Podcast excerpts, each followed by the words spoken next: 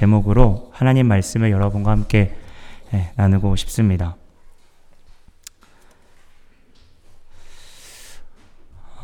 우리는 하나님 나라를 꿈꾸며 우리 삶에서 예수를 어떻게 하면 드러내고 살 것인가에 대해서 영역별 모임을 갖고 그렇게 가졌었는데요.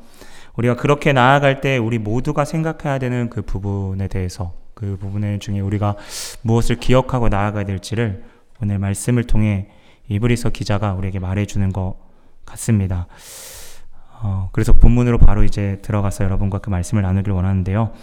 사도는 계속해서 아비의 마음으로 이렇게 전합니다. 오늘 7절부터 보게 되면 어, 전 쉬운 성경으로 읽겠습니다. 여러분의 지도자를 기억하십시오. 그들은 여러분에게 하나님의 말씀을 일러 주었습니다. 그들이 어떻게 살고 죽었는지를 살펴보고 그 믿음을 본받으십시오. 오늘 우리가 좀 초점을 두어야 되는 부분은 그들의 삶의 겉모습을 따라가는 것이 아니라 오늘 뒤에 부분에 나와 있는 그의 그들의 믿음을 본받으라는 사실입니다. 우리가 첫 번째로 그래서 따라서 생각해 봐야 될 것은 믿음의 선배들이 무엇을 가슴에 품고 살았는지를 우리는 생각해 봐야 됩니다. 왜 우리가 그 믿음의 선배들의 모습을 떠올려야 합니까? 어, 우리와 우리는 같은 길을 걸어갔던 수많은 사람들의 그 모습을 보면서 하나님은 어떻게 그들이 섬겼고 하나님께 어떻게 반응했는지 무엇을 목적으로 그들이 살아갔는지를 우리가 깊이 생각해 봄으로써 앞으로 우리도 우리가 그 길 가운데 비슷한 길 가운데 우리가 어떻게 나아가야 될지를 우리가 가늠해 볼 수 있기 때문이죠.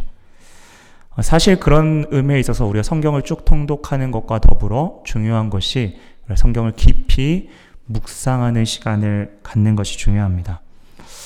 겉모습이 아니라 그들이 품고 있었던 내면 안에 그들이 가지고 있었던 하나님을 향한 태도, 그 자세를 우리가 깊이 묵상하는 것이 필요하죠. 음. 우리 가운데 혹시 법이나 의료 또 상담을 공부하는 분들은 좀 더 체감하실 것 같은데요. 직접 필드에 나가기 전에 수많은 사례, 임상을 접하고 어, 연습을 합니다. 그러한 이유는 그렇게 간접적으로, 직감적으로 경험함으로써 앞으로 실, 실제 경험하는 일에 있어서 실수를 줄이고 그 사례에서 가장 내가 이제 실제적으로 해야 되는 일에서 가장 알맞은 길이 무엇일까를 우리가 준비하고 연습할 수 있다는 것입니다. 성경의 그러한 면에 있어서 우리 크리스찬들에게 가장 최고의 사례가 될 수 있는 것은 우리의 정체성과도 관련되어 있는데요. 하나님의 자녀로서 우리가 어떻게 나아가는지, 하나님께 나아가는지에 대한 그 모습을 보여주기 때문입니다. 어, 성경에 볼 수 있는 것은 이러한 모습에 있어서 좀 더 구체적으로 그들이 어떤 하나님께 나아갔던 어, 어, 하나님께 온전히 마음을 들였던 것 뿐만 아니라 그들의 실수까지도 기록이 되어 있죠.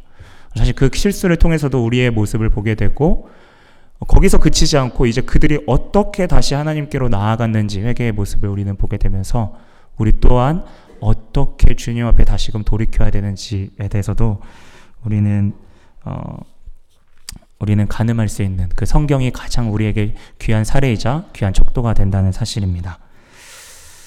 음.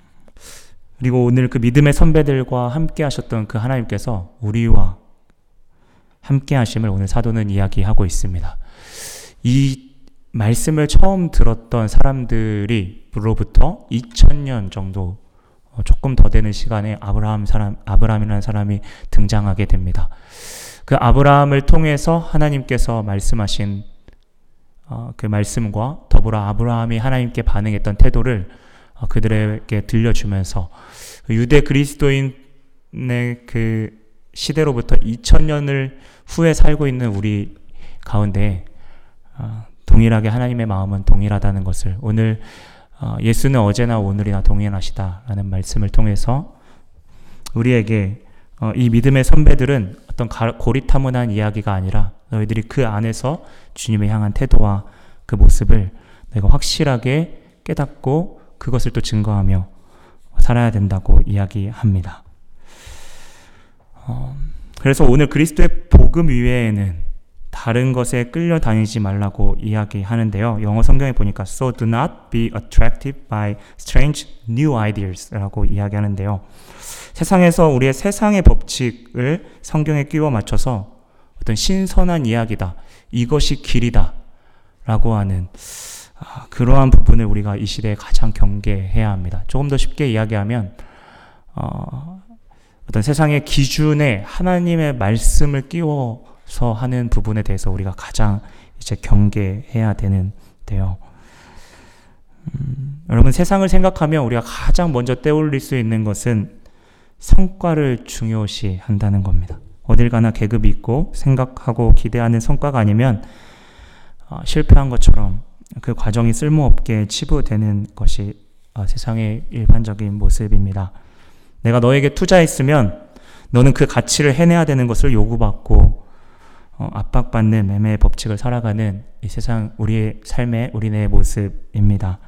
자연히 우리도 믿음의 선배라면 그만한 세상에 인정받은 성과가 있어야 우리가 그 선배의 모습을 또 따르고 또 그래야만 되는 것처럼 우리가 생각할 수도 있는데요. 하지만 하나님은 그것에 사실 별로 관심이 없으십니다.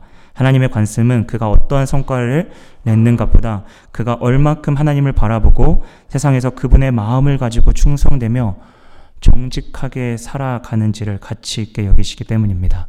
왜냐하면 성경은 사람을 외모를 보거니와 여호와 하나님은 중심을 보기 때문이죠. 그래서 우리가 쫓아야 되는 것은 오늘 히브리서의 7절에 가장 먼저 되어 있는 것은 그들의 성과가 아니라 그들의 믿음을 본받으라 라고 이야기하고 있습니다. 하나님이 사람을 외모, 하나님께서 외모를 보지 않는다는 것은 오늘 그 뒤에 음식 규정을 지키는 것에 묘사됩니다.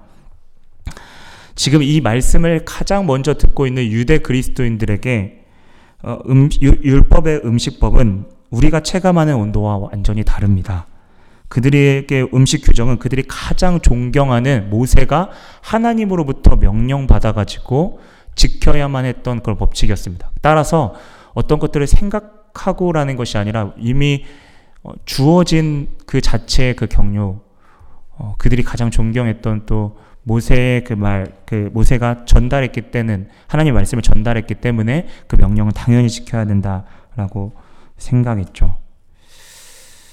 음, 처음에는 그 규정이 정말 가치 있고 예수님 오시기 전에는 그들에게 얼마나 유효했는지 모릅니다. 하지만 시, 세월이 지나면서 그 음식 규정으로 어, 서로를 정죄하고 나누면서 나누고 또 우월 의식을 갖게 하는 그 통로가 되어 버렸습니다. 그 법을 지킴으로써 그들이 구원의 울타리 안에 여전히 존재한다는 착각 가운데 그들을 취하게 하였습니다. 어, 다시 말하면 어, 죄로 인해서 그들의 마음을 돌이켜야 되는데 형식을 지키기만 하면 그들이 하나님의 법칙을 지킨 것이고 그것은 하나님의 굴, 그 구원의 울타리에 여전히 머물고 있다는 그 죄에 대한 불안감을 해소시켜주는 어떠한 매개체 장치였던 것이죠. 그래서 우리가 음식 규정에 대해서 우리가 다시 한번 생각해 보면 이 음식 규정은 진정한 정결함이 아니라 예수님의 그 정결하심 그 전에 모형으로 존재했던 그 모형의 역할이었습니다. 그런데 오늘 그 모형이 하나님께 나아가는데 방해가 되었던 거죠. 그 음식 규정은 그들을 진정으로 깨끗하게 하지 못하였습니다. 왜 그렇다면 그들이 차원이 다른 그 예수 그리스도를 알매도 불구하고 그 예수 그리스도의 그 피가 그들의 죄의 그 모든 것들을 씻겨준다는 것을 그들이 알매도 여전히 유대교로 돌아가는, 돌아가려고 하는 것일까요? 그들에게 눈앞에 보이는 그 핍박을 피해서 살 수 있는 그 하나의 목적과 동시에 하나님을 여전히 섬기고 충성되이 행한다는 그것이 부딪히지 않고 조화를 이룰 수 있다는 그 착각, 그 모습이 그들의 눈에 발견되었기 때문입니다. 예수님이 계실 때 성경에서 많이 말, 말씀하셨죠. 너희의 마음, 모든 더러운 것은 너희의 마음에서 나온다. 라고 말씀하셨죠. 죄에 대해서도 우리의 마음을 깨끗하게 너희가 어, 하나님 앞에 나아가야 된다라고 했는데요. 어, 그들은 그것들에 대해서 가볍게 생각하고 그것이 얼마나 중요한지 예수님이 예수님의 그래서 피가 얼마나 큰 가치가 있는 우리의 마음에 누구도 씻을 수 없는 그 어떠한 것으로도 씻을 수 없는 우리의 마음의 죄악들을 씻으신 그 예수 그리스도의 피의 가치를 그들은 몰랐습니다. 예수님의 피의 가치를 모르니 구원받음이 얼마나 큰 은혜임을 그들이 몰랐던 것이죠. 그들 중에는 예수님을 마치 모든 사람이 그런 건 아닌데요. 그들 가운데 흔들렸던 사람들, 선동했던 사람들의 모습을 보게 되면 잠깐 자기가 구원자임을 얘기했던 사도행전 5장에 나오는 드다의 모습과 같이 예수님을 생각했던 사람도 있었고요. 그들의 압제와 억압에서 풀어줄 영웅적인 어떤 메시아를 그들은 생각했습니다. 그래서 메시아가 힘없이 십자가에 죽었다는 것, 더더군다나 그 부정한 이방인의 손해에 의해서 죽었다는 것은 그들의 입장에서 유대인들의 입장에서 민족적 우월 의식을 가지고 있었던 그 유대인들에게 용납할 수 없는 자존심 상하고 인정할 수 없는 사실이었습니다. 그래서 그분이 왜 메시아인지에 대한 사실을 유대 그리스도인들에게 납득시켜야만 했습니다. 사도가요. 사실 이 내용은 세상을 보는 세상 사람들이 보는 그 시각과 다르지 않다고 생각합니다. 우리의 삶에 있어서 예수님을 전할 때 우리가 진리를 전하게 되는데요. 때로는 그 예수님의 모습이 연약하고 초라하게 보여서 예수님을 내가 전해야 되는데 자꾸 예수님이 더 영웅적으로 이 세상에서 정말 누구 누구보다 더 그렇죠? 예수님의 그 고난과 그 십자가를 포장하려고 하는 그렇죠? 우리가 가지는 그 금목걸이 그 가운데 그렇죠?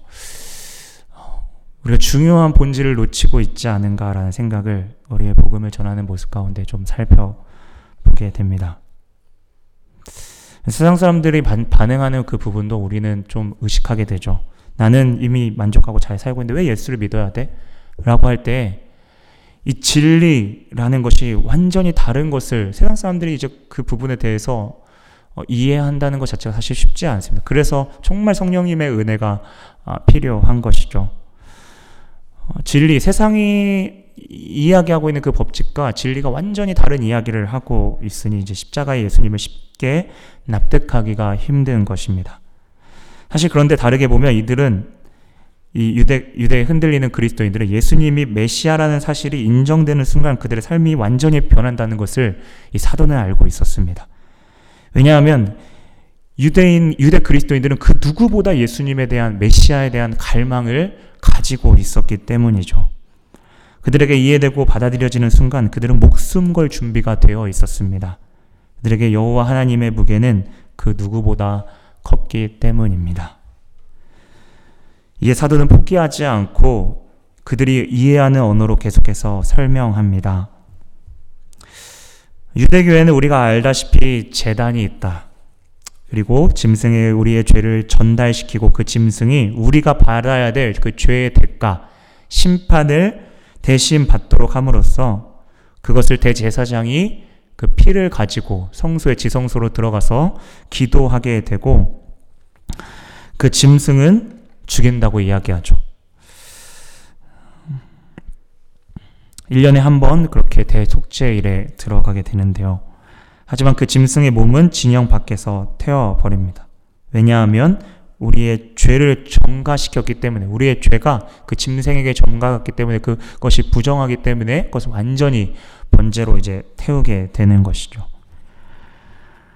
사도는 본격적으로 설명합니다. 그 짐승의 피와 같이 우리의 영원한 죄는 십자가에 달리신 그 예수 그리스도 위에 그 십자가 위에 전가되었다. 전달되었다는 것이죠. 그리고 짐승의 몸이 진영 밖에서 태워진 것과 같이 예수님도 예루살렘 중앙, 예루살렘 성전에서가 아닌 성문 밖에 무덤가에 그 해골 무더기가 있는 곳이라 불리는 그 골고다에 가장 수치스럽고 치욕스러운 그 가운데에 그 몸이 버려지고 던져짐을 오늘 이야기하고 있습니다.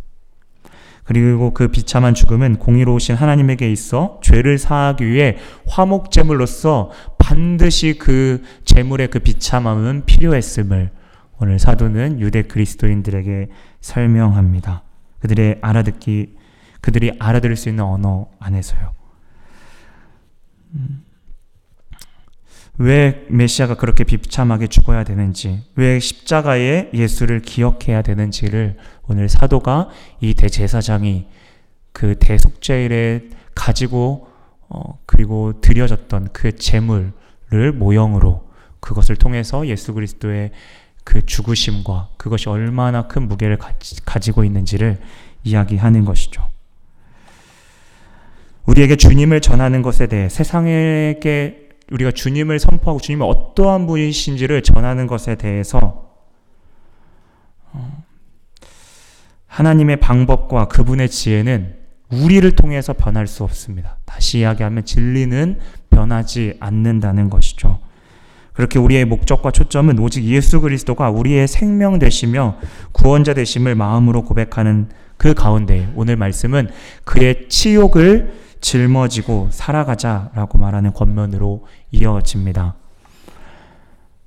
여러분 영문 밖으로 나아가자라고 이야기하기 전에요. 이 영문은 이제 성의 문 중에 하나이죠. 제사 제사를 드려졌던 그 영문 밖으로 나아가기 전에 그 영문 안을 우리가 잠시 생각해 보면 당시 십자가의 그 사건, 골고다의 사건이 있는 그 순간에서도 예루살렘 성전 안에서는 수많은 짐승들을 죽이면서 그 옛 언약의 그 방법대로 짐승의 제사를 가 드려지고 있었습니다. 여전히 예수 그리스도의 피가 어느 정도 귀한지 모르고 유대교를 회개하려는 이 유대 그리스도인들에게 이제 우리는 영문 안의 제사 방법이 아니라 영문 밖에 죽으신 그 그리스도 십자가의 예수를 온전히 따라야 함을 오늘 사도가 분명하게 이야기하고 있는 것입니다. 그분을 따라가는 것이 영문 밖으로 나아가서 그 제사, 예수 그리스도를 따라가는 것이 유일한 길이라는 것이죠. 여러분 그러한 의미에 있어서 영문 밖으로 나아가는 것은 세상 밖으로 나아가자라는 그 의미에 앞서서 먼저 영문 밖에 계셨던 그리스도께 나아가는 것을 의미합니다.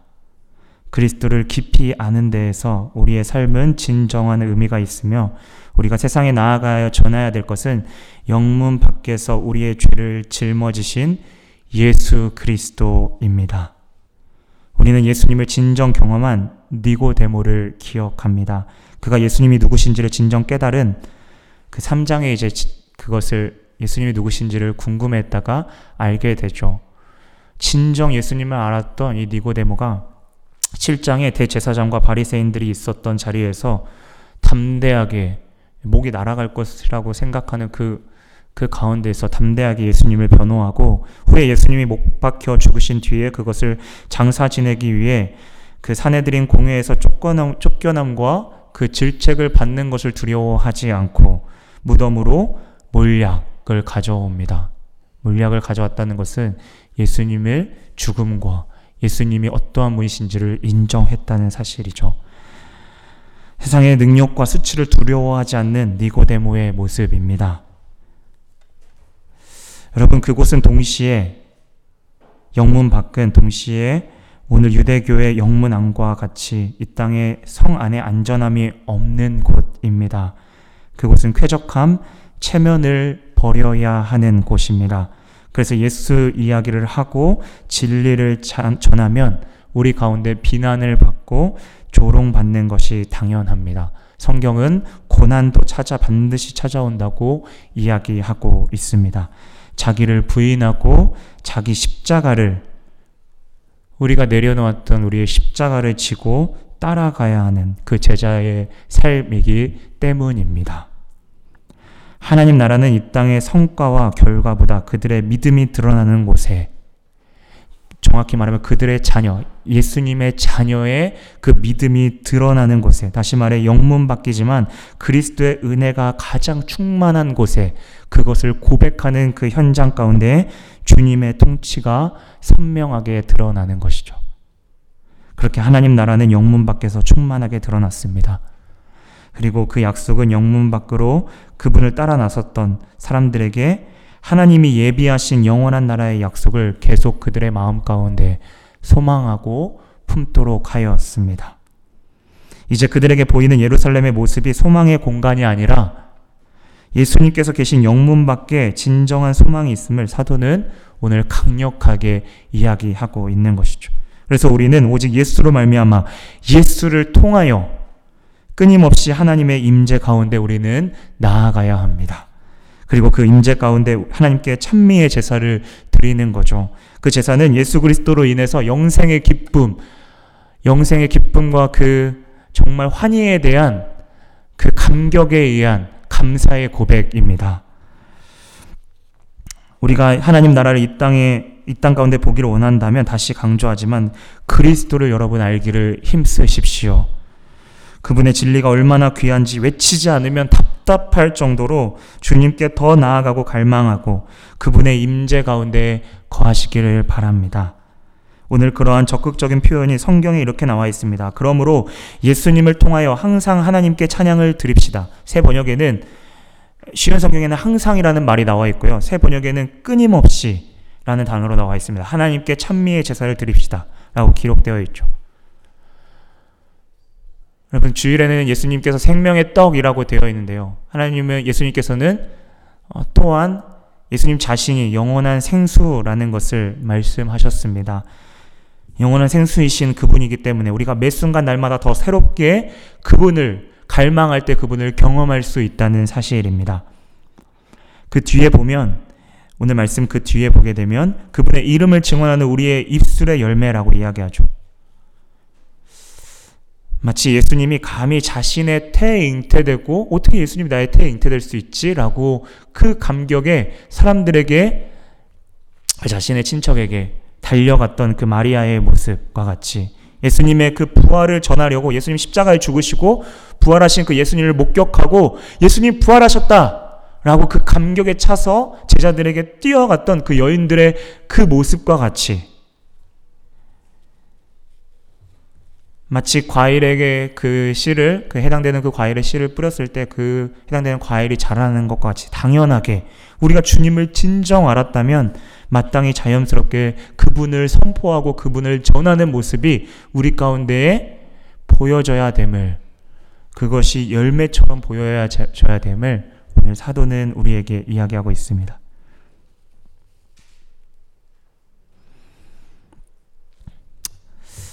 여러분 그 증언은 예수 그리스도의 구원자 되심을 이야기하는 것에서 더 확장해서 예수 그리스도가 주님이시다라는 것에 확장해서 우리 영예별 모임에서 계속 고민하고 있듯이 세상의 반응과 상관없이 영문 밖에서 수치를 당하신 그 그리스도의 마음으로 다른 사람에게 어떻게 선을 베풀며 우리가 나아가야 될지를 고민하는 데까지 우리의 사고가 확장되어야 함을 오늘 이야기하고 있습니다. 이것은 어, 느 정도 우리가 외적으로 선을 베푸는 정도로만 이야기하고 있지 않습니다. 진정 예수님을 마음에 아는 데에 있어서 서로의 가진 것을 오늘 어, 우리 마지막에 찬양에 고백했던 것처럼 우리의 전부를 드릴 수 있는 마음으로 정말 우리가 가진 것을 죽게 하듯이 다른 사람에게 드릴 수, 줄 수 있는 그 선을 오늘 하나님께서 기뻐 받으시는 삶의 예배, 제사라고 이야기하고 있습니다. 우리가 이 말씀 가운데 한 가지 또 놓치지 않고 주목, 할 것은 이 삶의 자리로 나아가는데 사도가 계속 반복하는 말이 있어요. 어떤 거냐면 우리가 우리의 라는 어떤 공동체적인 언어를 오늘 뉘앙스로 이야기합니다. 그 길이 오늘 가는 그 길이 혼자 가는 그 길이 아니라 우리가 함께 가는 길이라는 것인데요. 먼저는 이 길을 걸어갔던 수많은 동역자들을 우리는 생각해 보면서 그들의 믿음, 그들의 마음 중심에서 하나님께 나아갔던 태도를 깊이 생각해 봐야 합니다. 여러분 영국에서도 수많은 순교자들이 있죠. 그들이 무엇 때문에 목숨을 걸었고 그들의 삶의 전체를 들여 희생하며 나아갔던 그 중심에 어, 보통은 공동체가 카타콤도 그렇지만 공동체로서 정말 그렇게 하나님께 드려졌던 사람들의 모습을 참 많이 봅니다. 우리는 그 모습을 통해서 우리의 모습이 어떠해야 될지 우리는 가늠할 수 가늠하며 생각해 봐야 합니다. 세상의 핍박과 수치와 조롱에 대해서 너무나도 태연하게 오히려 극률함과 사랑으로 나아간 믿음의 선진들 안에 그들이 가슴 깊이 품고 있었던 것이 무엇인지 우리는 그것을 본받아야 합니다. 그 마음을 우리가 회복해야 하고 그 마음을 쫓아 나아가야 합니다. 진리는 변하지 않습니다. 예수님은 어제나 오늘이나 동일하신 분이십니다. 수많은 믿음의 선진들이 보이든 보이지 않는 곳이든 알아주든 그렇지 않는 자리이든 그가 있는 자리에서 주님이 구원자 되심을 고백함을 우리는 기억해야 합니다. 그렇게 예수를 가슴에 품고 살아갔던 분이 누가 있을까라는 생각을 하다가 지금은 이제 하늘나라로 부르심을 받으신 김중근 목사님을 생각했습니다.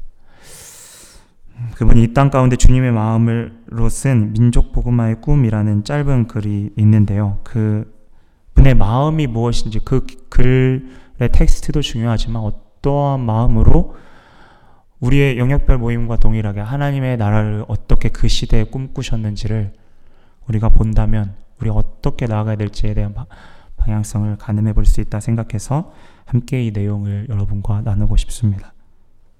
내용은 이렇습니다. 어머니께서 어머니처럼 하나밖에 없는 데 조국 어디를 찔러도 내 몸같이 아픈 조국 이 민족 마, 마음마다 가정마다 교회마다 사회의 구석구석 금수강산 자연 환경에도 하나님의 나라가 임하게 하시고 뜻이 하늘에서처럼 이 땅에 이루어지게 하옵소서. 이 땅에 태어나는 어린이마다 어머니의 신앙의 탯줄, 기도의 젖줄, 말씀의 핏줄에서 자라게 하시고 집집마다 이 집의 주인은 예수님이라고 고백하는 민족. 기업주들은 이 회사의 주인은 예수님이고 나는 관리인이라 고백하는 민족. 도매마을 우물가의 여인들의 입에서도 찬송이 터져나오게 하시고 각급 학교, 교실에서 성경이 필수 과목처럼 배워지고 국회나 각 의가 의회가 모일 때에 또 주의 뜻이 먼저 물어지게 하시고 국제 시장에서 한국제 물건은 한국인의 신앙과 양심, 양심이 을의 보증 수표처럼 믿어, 믿어지는 민족. 여호와를 자기 하나님으로 삼고 예수 그리스도를 주로 삼으며 신구약 성경을 신앙과 행위의 표준으로 삼는 민족. 예수 의식과 민족 의식이 하나 된 지상 최초의 민족.